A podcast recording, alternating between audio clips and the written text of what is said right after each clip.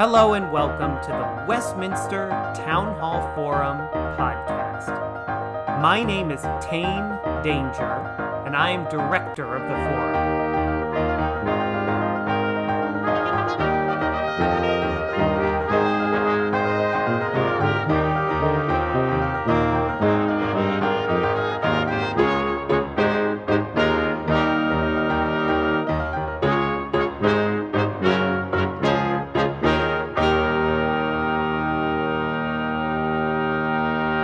This is your first time joining us, welcome.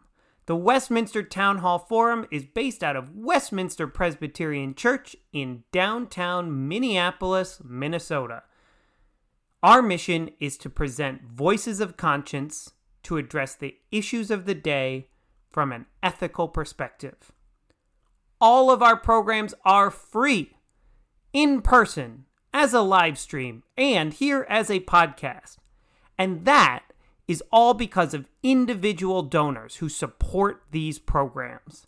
That is what powers the Town Hall Forum.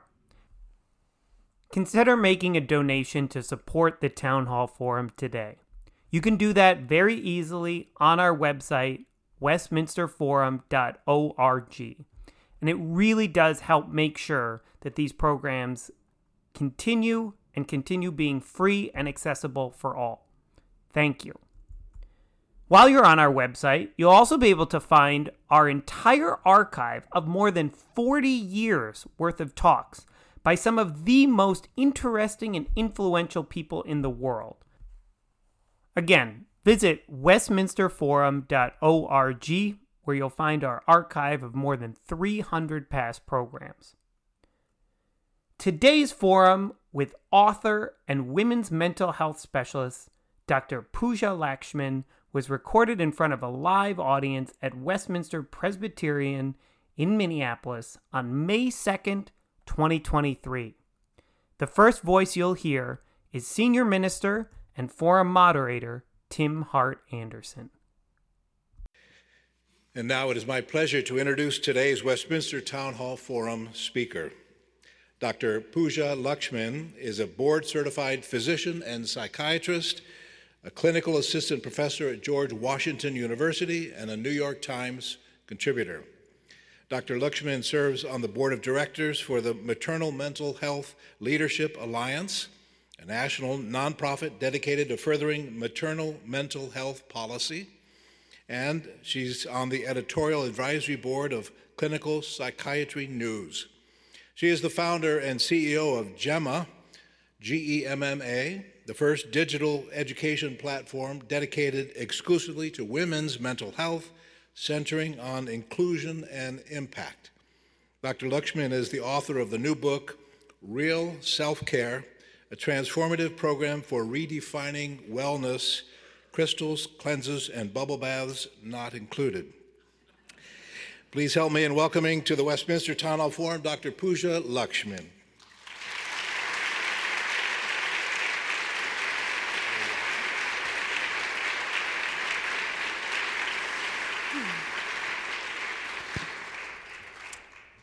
Thank you, Tim, for that lovely introduction. And it is such a pleasure to be here this afternoon with all of you.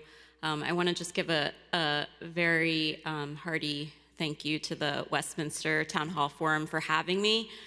Um, I'm not intimidated or nervous at all that Cornel West is the next speaker in May.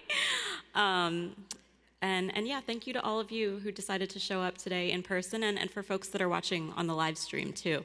Um, so, our conversation today, I've decided to set it up in three acts, kind of riffing off of this American life.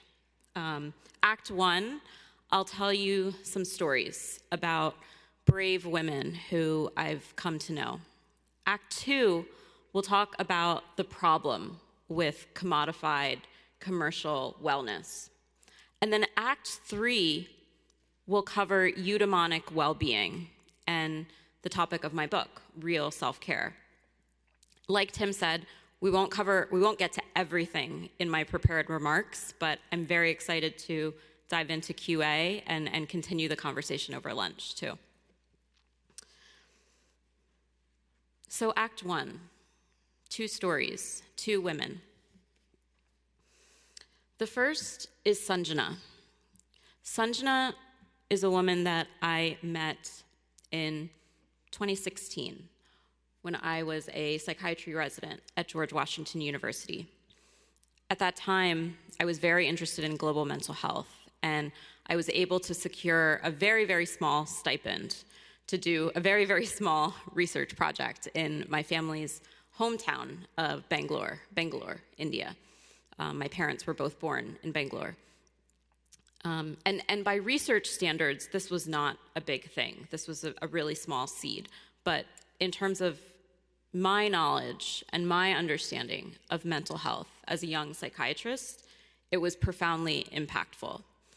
So, in this research project, I would be interviewing eight women who lived in a rural village outside of the city of Bangalore. And, and for those of you who don't know, Bangalore is sort of like it's like the Silicon Valley of India. Lots of tech, a very booming city. But this village, about 50 miles outside of the city, was rural.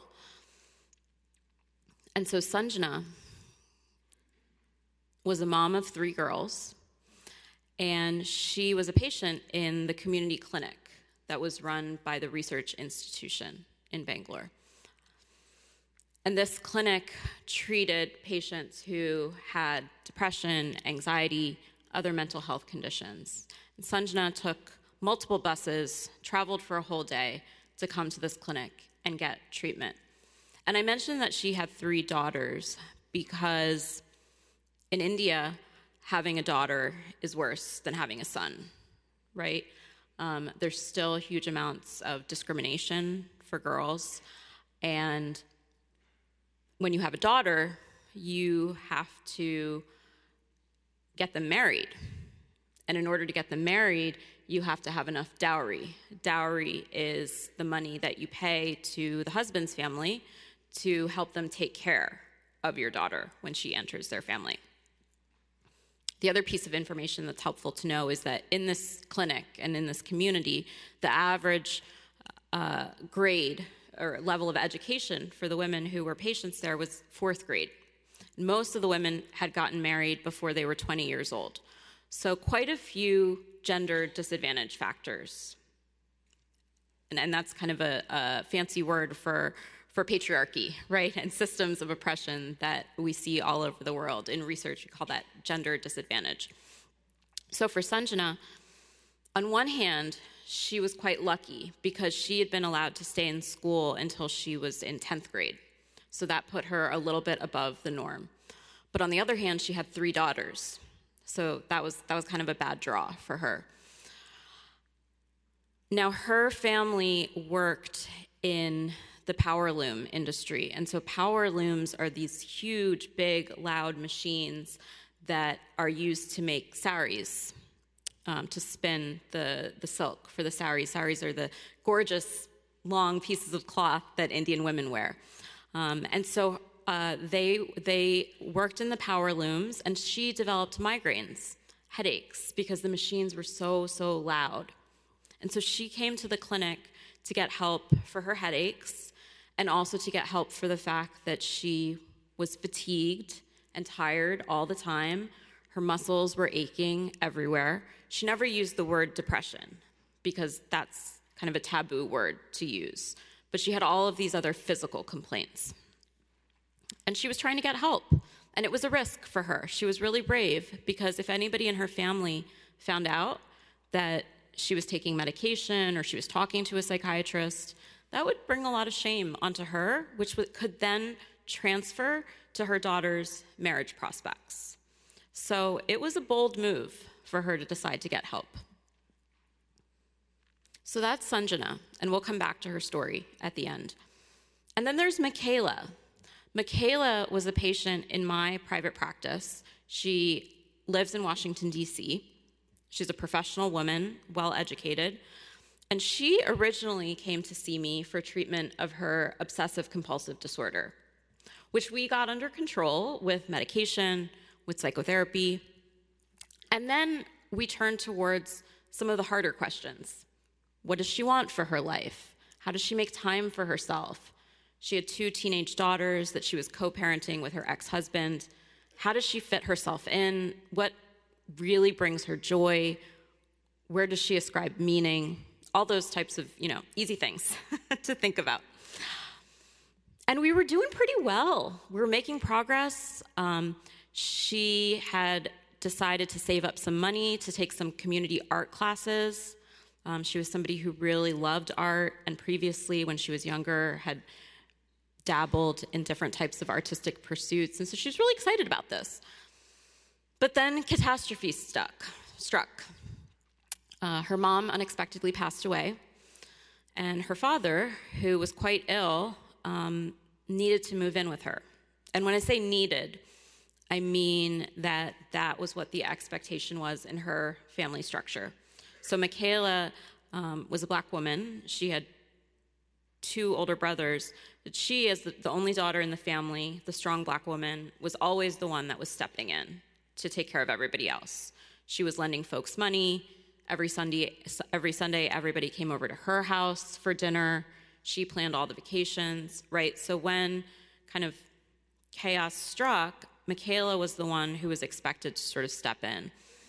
And so she asked her dad to move in with her, and, and he had mobility issues, so the money that she had saved to spend on herself on these art classes would have to go to doing a renovation in her condo. So we were kind of stuck with this hard decision. You know, like, was it possible? Like, how, how does she actually take care of herself? Can she do something for herself in the context of having to be the one who is responsible for everybody else in her family, for having this duty that she wants to uphold, and for living in this framework where, as a woman, as a daughter, as a girl, it's expected of her to provide for everybody else. So, I'm not trying to equate the suffering of a black professional woman living in Washington, D.C., with the suffering of a woman in India who lives in a rural village. That's not what I'm saying here. What I'm saying is that no matter what continent you live on, oppression and misogyny makes you feel small, makes you feel like you don't have choices, and that you have to contort yourself to live within and uphold these power structures. So, Act Two, the wellness industry. So, if you live in America, the solution to Michaela's problem is to do a juice cleanse. Um, you know, sign up for a new exercise program, buy a bullet journal, um, you know, any number of products, services that are sold to you on social media. Um, and and that's what we're that's what we're kind of expected to believe in. And and that's where we're supposed to get our salvation so to speak as women. The the statistic for the global wellness industry's worth in 2020 it was 4.4 trillion dollars.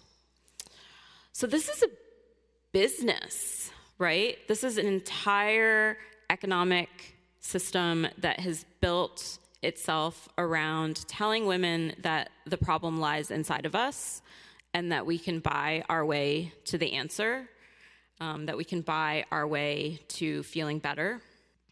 And the issue with this is that when we turn to commodified wellness, we're placing the burden of change on the individual and we're completely exonerating the larger social structures that caused the problem in the first place.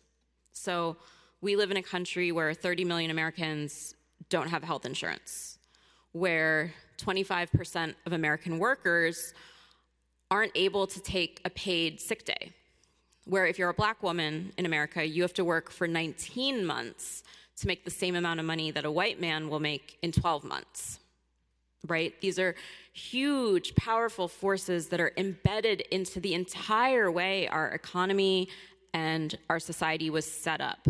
And so when the answer is a bubble bath and a glass of wine, I find that to be you know, condescending at best, but at worst, manipulative um, and, and quite destructive, actually, to the self worth of my patients. So I come to this message from my lens as a psychiatrist who takes care of patients, so who has patients who come in and say things like, you know, Dr. Lakshmin, I'm stressed out, I'm burnt out, I'm not eating well, I'm not sleeping well, and I feel like it's my fault because I have this meditation app on my phone that I know I'm supposed to be using, but I can't find the time. You know, and the last thing I feel like doing is meditating. So I'm coming here from that that lens where in my clinical practice I'm, I'm basically screaming all the time to my patients like this isn't your fault. Um, but I'm also coming to this message from a, a very personal place. Um, and I've found that as I've been on tour for Real Self Care, that it's really, really critical for me to share my personal story with wellness. The reason that it's so critical is because I'm modeling for all the other women out there that are listening, that are reading, that are here. Um, I'm modeling compassion for myself, and, and we need to have compassion for each other. So I'm going to share a little bit of my own um, journey with wellness and, and the mistakes that I've made and, and where I went off track. Um, and I ask you to receive it with compassion. And the first bit of this story, the, the story, to be clear, the story is about me blowing up my life when I was 28 years old. But the caveat or the, the footnote is that um, I also want to acknowledge that I had the privilege of being able to have an existential crisis because of all of the sacrifices that two generations in my family have put forth ahead of me. So, we're talking about global mental health today, and we're talking about lessons learned. So, I wanted to bring this in. My grandfather um, came to America in, in the 1940s for the first time. He was a research professor of pharmacology, he was a scientist, and he came to the States in the 40s uh, to study. And then he came back in the 1960s and, and was a professor at the University of Pennsylvania. And he came because he was frustrated with being denied opportunities in India due to the caste system. So he came to America to be able to achieve his goals. And, and he went on to, to publish papers in places like Nature, no big deal. Um, and and um, when he came in the 60s, he came with my father, who was about 10 at the time, and, and went on to become an anesthesiologist and marry my mom, who left India when she was just 23. She left her whole family behind and, and came to this new country. And they built a life which allowed me and my younger sister to graduate from prestigious schools, to not have student loans, for me to go to medical school and not have student loans. That's huge. And so I have so much gratitude for that. And, and as I tell this story, I want to acknowledge that I'm only here with the lessons that I've learned because of the sacrifices that their generation made for me and my generation as a geriatric millennial to um, make my own meaning and find my own meaning. So, when I was 28, I was a psychiatry resident at a prestigious university in California, and I had done all the things that you were supposed to do as a good Indian girl. I had gone to good schools, I'd become a doctor, I'd gotten married. So I checked all the, the boxes, and I was finally saying to myself, okay, now I can figure out how to be happy. Like now I'm allowed to try and be happy. Um, and yeah, of course, long story short, that didn't work. um, but the reason that it didn't work was because I had constructed my whole life based on society's values, based on my parents' values, which were not bad values. Again, just they weren't mine, right? I didn't know what my values were. And then on top of that, I was working in a medical system, training to become a psychiatrist. And I was really confused. I had all these questions. I didn't understand why somebody who came in with the diagnosis of major depressive disorder was able to get their insurance to pay for their hospital stay. But if somebody had the diagnosis of borderline personality disorder, the insurance company wouldn't pay. I was confused by the fact that when somebody came into the ER and they didn't have housing, you know, all I could do was offer Zoloft, right? But I had no tools in my tool belt to help them actually get housing. And I also recognize this is a very naive and privileged way to come to medicine, but that's that's where I was. I had thought becoming a doctor meant that I would be able to help every single patient who was in front of me with every single one of their problems. And unfortunately, that just was not true. And I was really angry. So I blew it all up. I left my marriage. I moved into a commune in San Francisco, a wellness commune. And pretty soon after that, I dropped out of residency. And I spent two years with this group. Um, and this was a group that was very focused on meditation, spirituality, sexuality. I came to find out years later that that really it is a cult, and it, it's hard for me now to even kind of say that word and talk about it, but that's there. And it wasn't all bad. During that time, I got to do some really, really interesting research, uh, learning about the neuroscience of female orgasm and, and, working at a lab, one of only two labs in the country that puts people in fMRI machines and looks at the brain. So I, I got a lot professionally and personally out of this time in my life. But after two years, I came to understand that there's just as many hypocrisies and inconsistencies in the wellness world as there are in mainstream medicine. And again, oppression and misogyny, they make you feel small, they make you feel bad. No matter what continent you live on, no matter what system you're in, no matter the label of the Ivy League school, no matter the brand of the law firm that you work for or the wellness group that you're part of, right? These are forces that are embedded in every single aspect of our lives, and you can't run away from them. Because when the solution is commercial, there's no chance for us to get to collective change. But when the solution is personal, then we have a fighting chance of being able to get to change. So now we're at Act Three. And in Act Three, I share with you all a solution. And I say a solution because there's no one solution, right? When you believe that there's only one answer, that's when you get into trouble. So this solution, this is this is one answer. This is one way to think about it, but there's plenty of ways that you can think about it. So I started thinking more about and reading more about hedonic versus eudaimonic well being. Hedonic well being is a type of well being that's very focused on pleasure. In the hedonic well being framework, well being and happiness is equated with feeling good. So, in order to feel good, you are moving away from bad feelings, hard decisions, and seeking relief in whether it is, you know, the um, luxury retreat that you're going on, whether it's the um, chocolate bar that you're eating, right? It's the escape that has you feel good.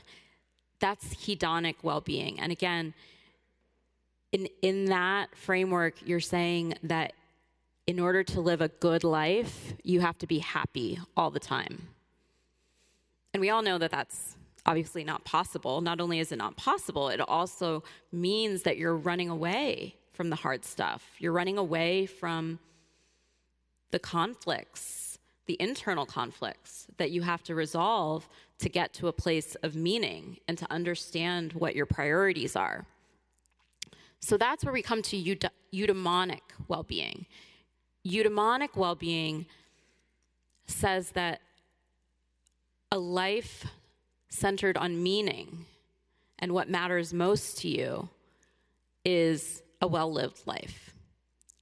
And the research shows that people who are able to identify and verbalize their values, what matters most to them, what they derive meaning from, and are then able to take a step further and align their behaviors and their relationships and their activities with that internal meaning, those people generally report more happiness, report that they feel better, uh, do better in terms of physical and mental health.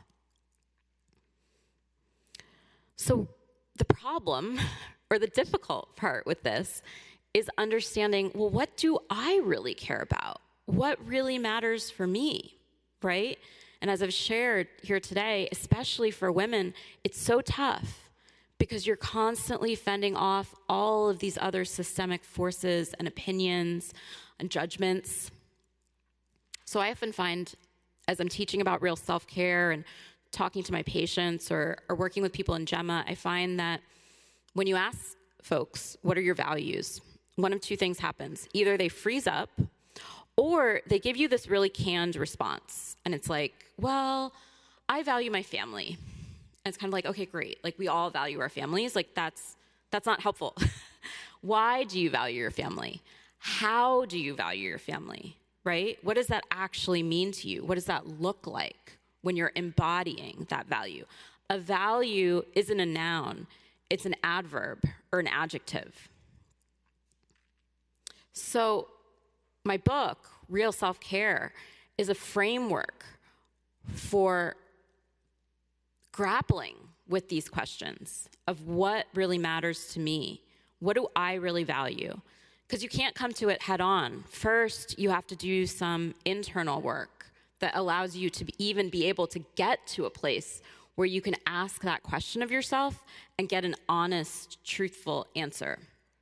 So I'm going to share the four principles of real self-care.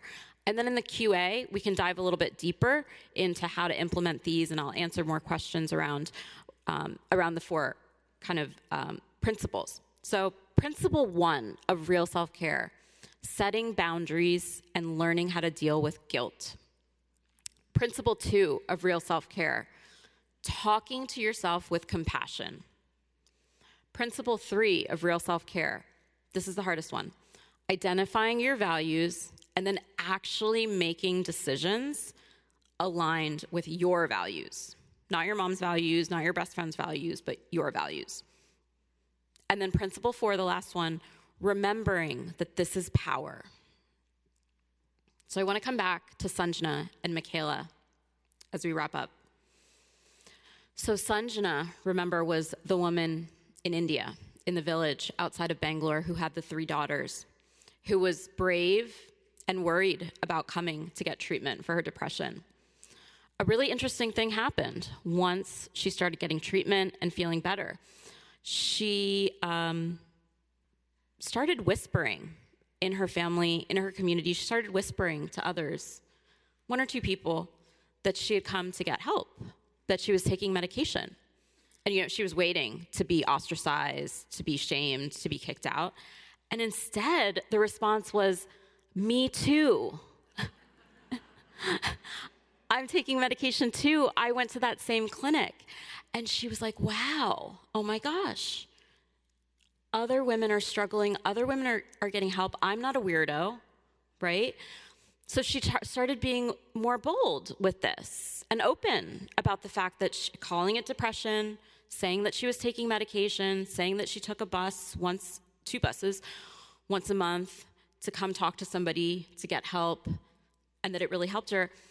And um, when young women from the village would come to get advice from her about, you know, their husband that was maybe drinking too much, or maybe their mother-in-law who was mean, um, Sanjana would, you know, give them advice, but she'd also make sure to mention about this clinic and about how she had gotten help and how it really worked. So that's compassion, that's power, and that's how change really happens. Again, when wellness is commercial, we can never get to collective change. But when wellness is something that is a personal choice, where it's actually about you changing your behavior and how you show up in your community, then we have a chance.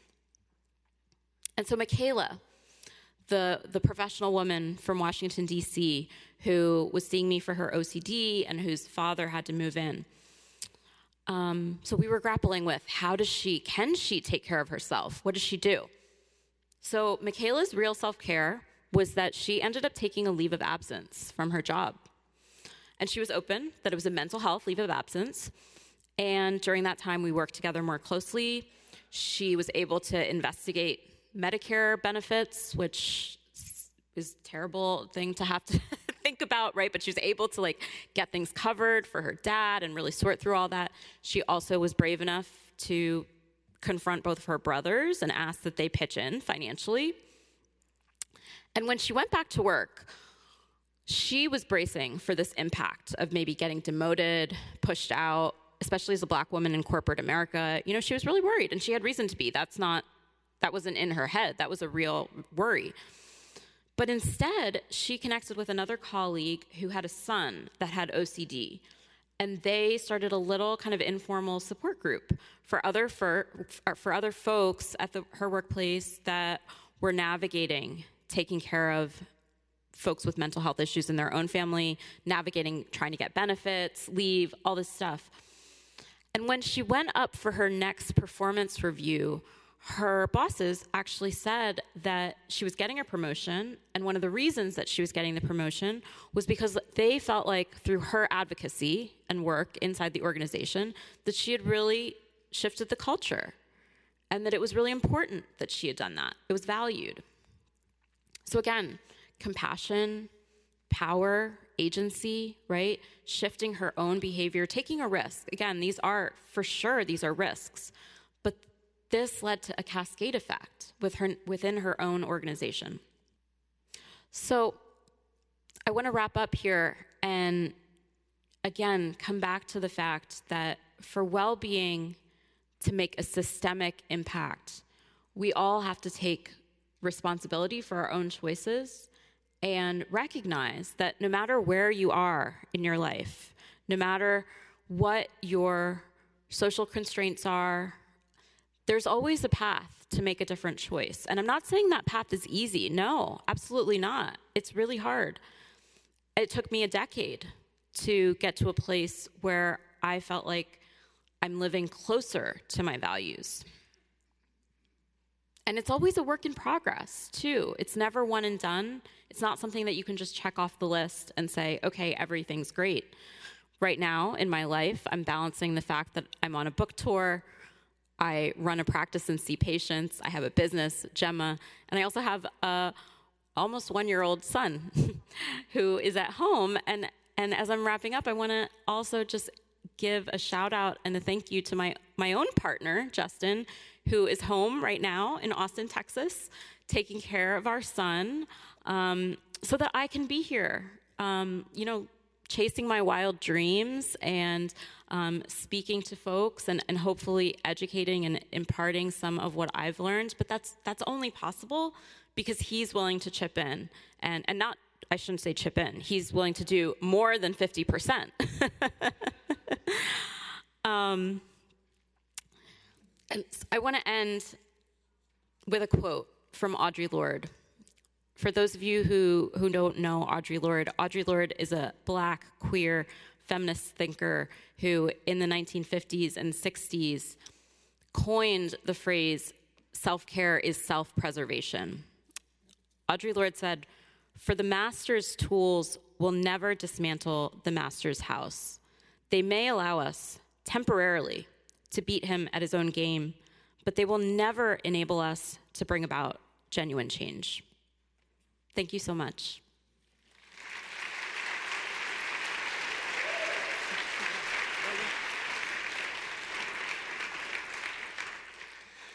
And now, Dr. Lakshmin, if you're ready, I'll present the questions from the audience. In your book, you, you refer to the self care industrial complex and you speak of the tyranny of self care. Can you describe what you're, what you're referring to when you talk of, of, like that about self care? Yeah, the tyranny of self care is a term that I started using a couple years ago to describe that very frequent story that I heard in my practice of the woman who comes in and says, I'm stressed out, I'm burnt out, I'm not eating well, I'm not sleeping well, and I feel like it's my fault because I don't go to yoga, I don't meditate, I don't do any of that stuff that all the experts are telling me that I'm supposed to do to feel better. And I realized that the prescribed solutions that were coming from the outside they don't work because they're another thing on the to-do list. And especially for women especially for marginalized groups especially i'll say for myself and most of my patients who are in that age range where maybe you have young kids that you're taking care of you're trying to balance a career maybe you're taking care of your elderly parents as well there's no time there's just no time. And so when the solution is another thing to do, that's where it feels like a burden. That's why it's called the tyranny, right? Because it's just another thing on the list. And then you feel bad because you don't have time to get to it. And if you do get to it, then you feel guilty that you're not doing something else. Here's another perfect example.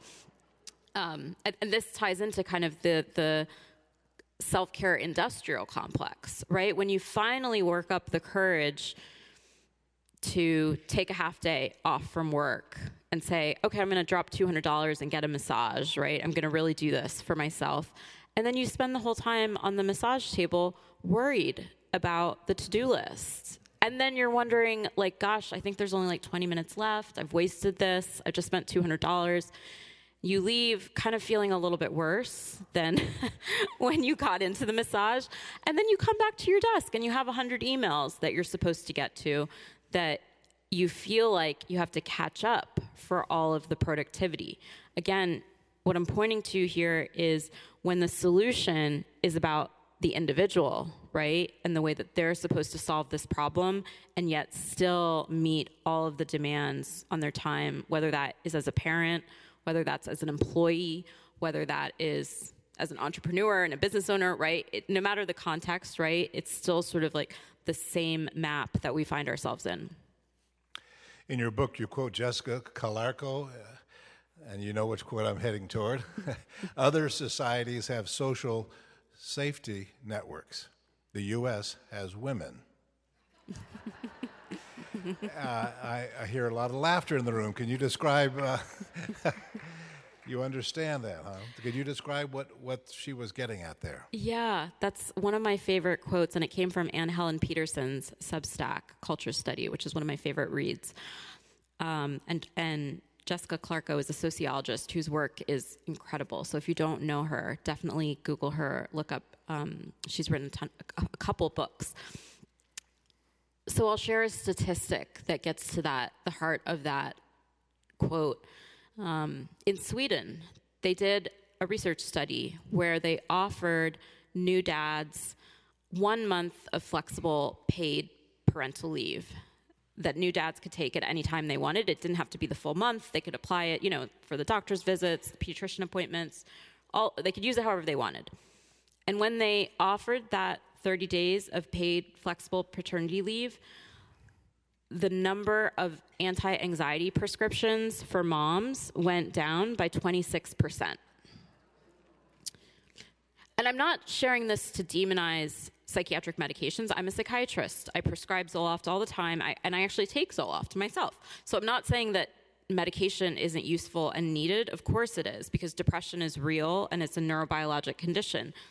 And when we support families, when we actually invest as a country in, if we were to, I should say, if we were to invest as a country in social services, things like federally mandated paid parental leave, like affordable, universal, accessible childcare, women feel better. They do better. Uh, and, and there are plenty of case examples all over the world where that does happen.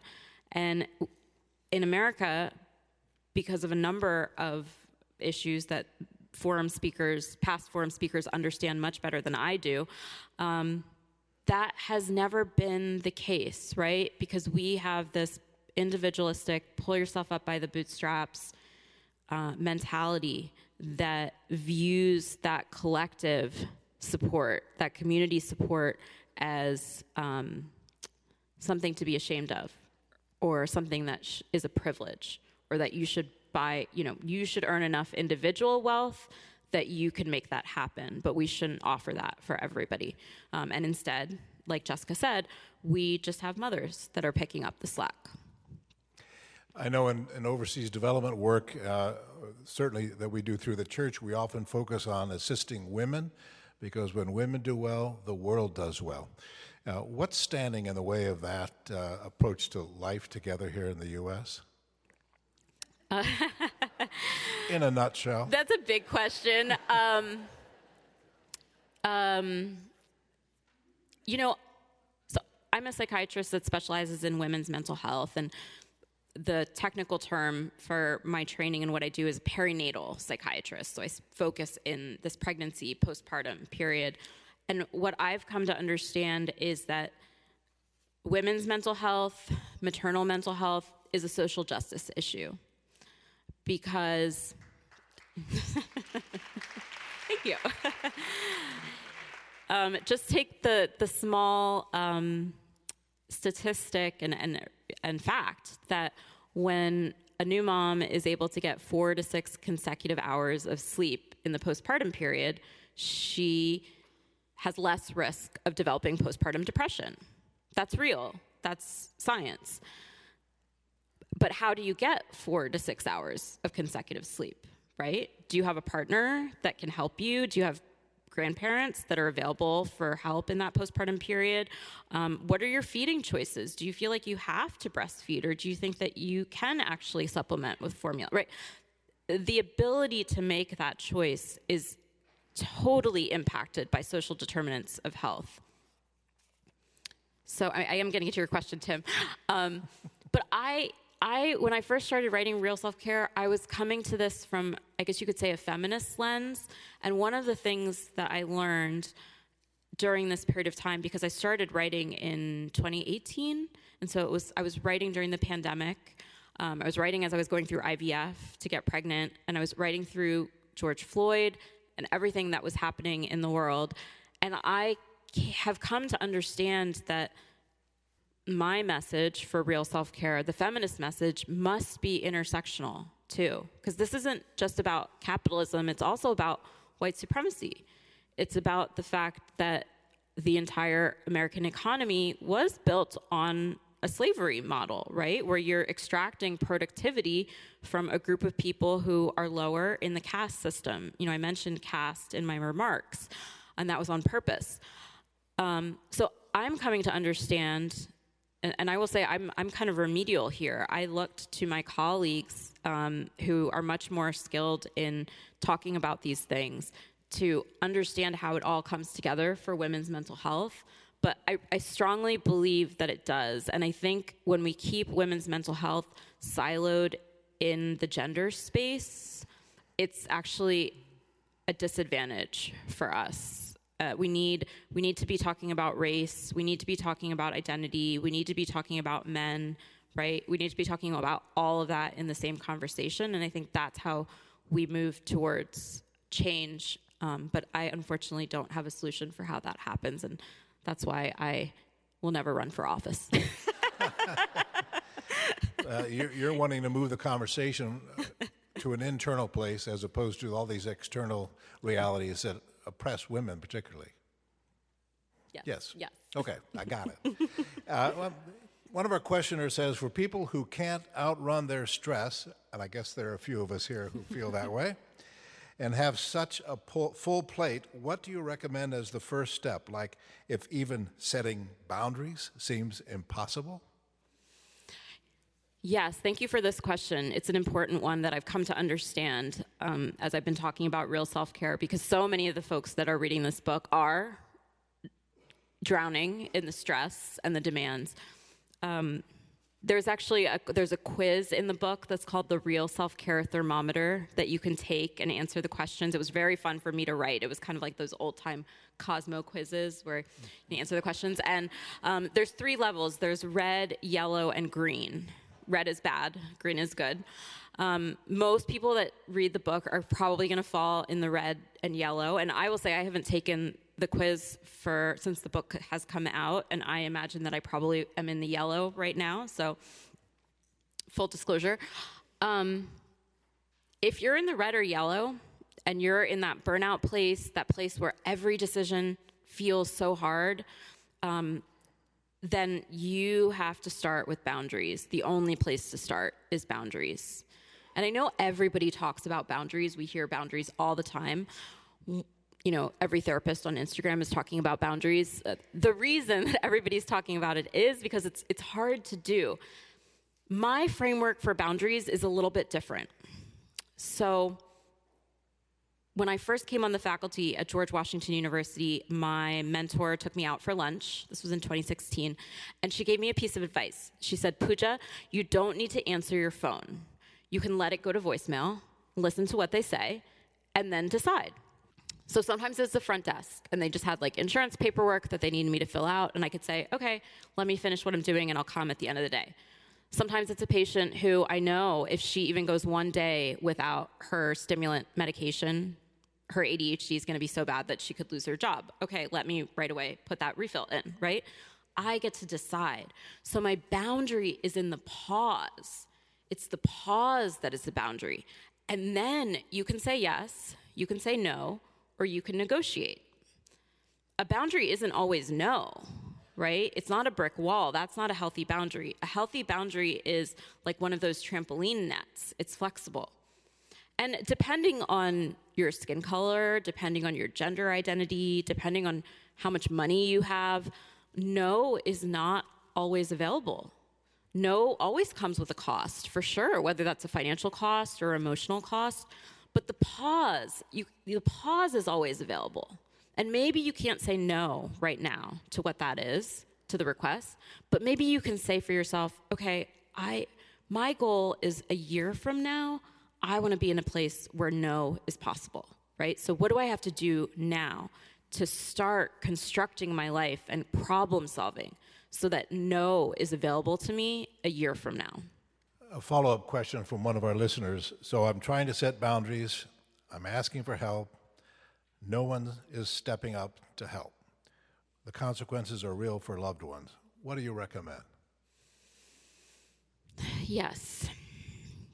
So I would have a couple follow up questions, which whoever asked this, like, you know, you can't answer right now, but this is what I would think about.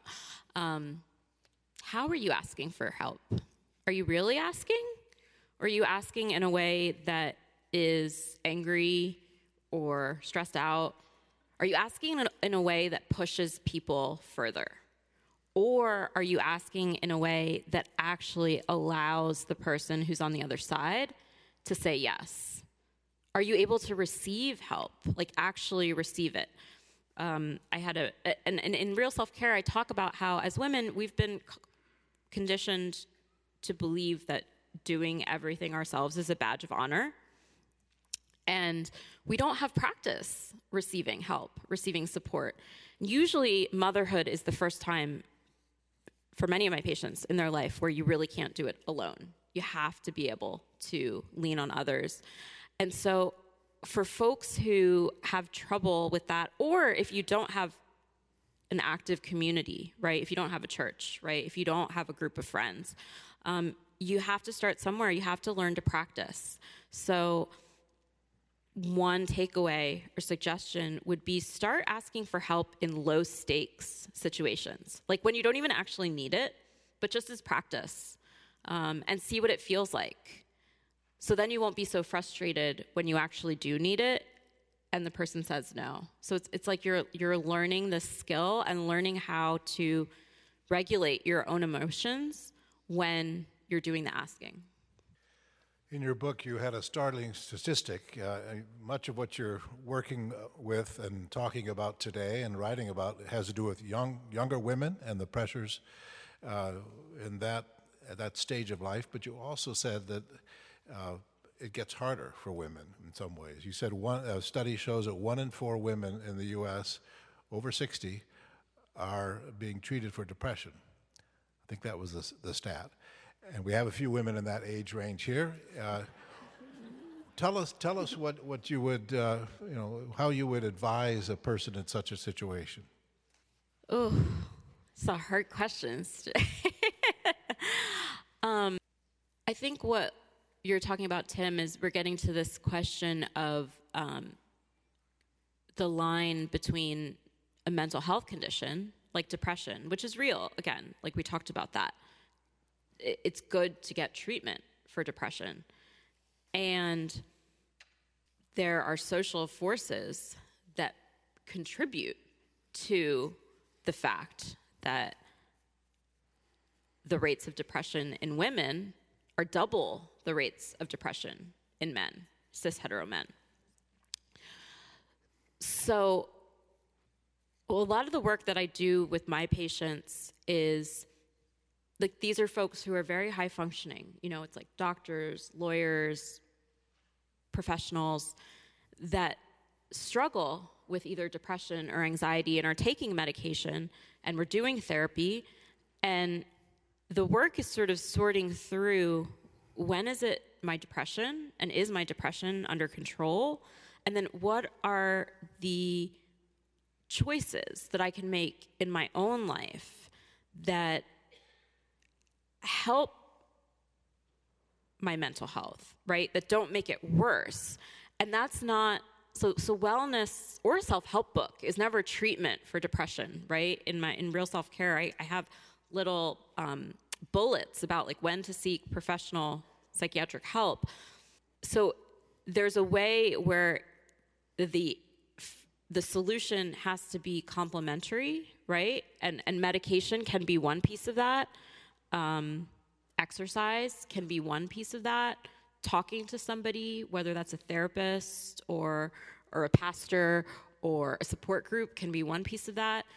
Um, and then doing this work of real self care with the boundaries and compassion and values, that's another piece of that. But no one thing alone solves everything. Here's a question that does not come from me, but it, it's pertinent. Can you talk about mental health and the transition from professional life to retirement? I'm listening.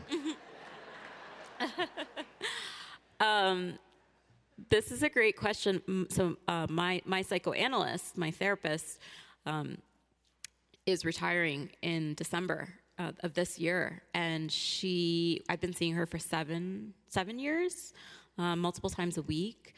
Um, and so this question makes me think of that. I think it's a obviously I'm coming from a, a different perspective as a 39 year old who's kind of in a different stage, but I see it as like any life transition, there's grief, there's aspects that you're grieving, and then there are aspects and experiences that you're looking forward to that feel expansive, right? That feel like new beginnings. Um, and I think for most folks in that transition space, there is a mix of that grief and that excitement. And they both go together, right? They're intertwined. I think we do ourselves a disservice when we try and make it black and white, like pretend that there's not grief around it, right?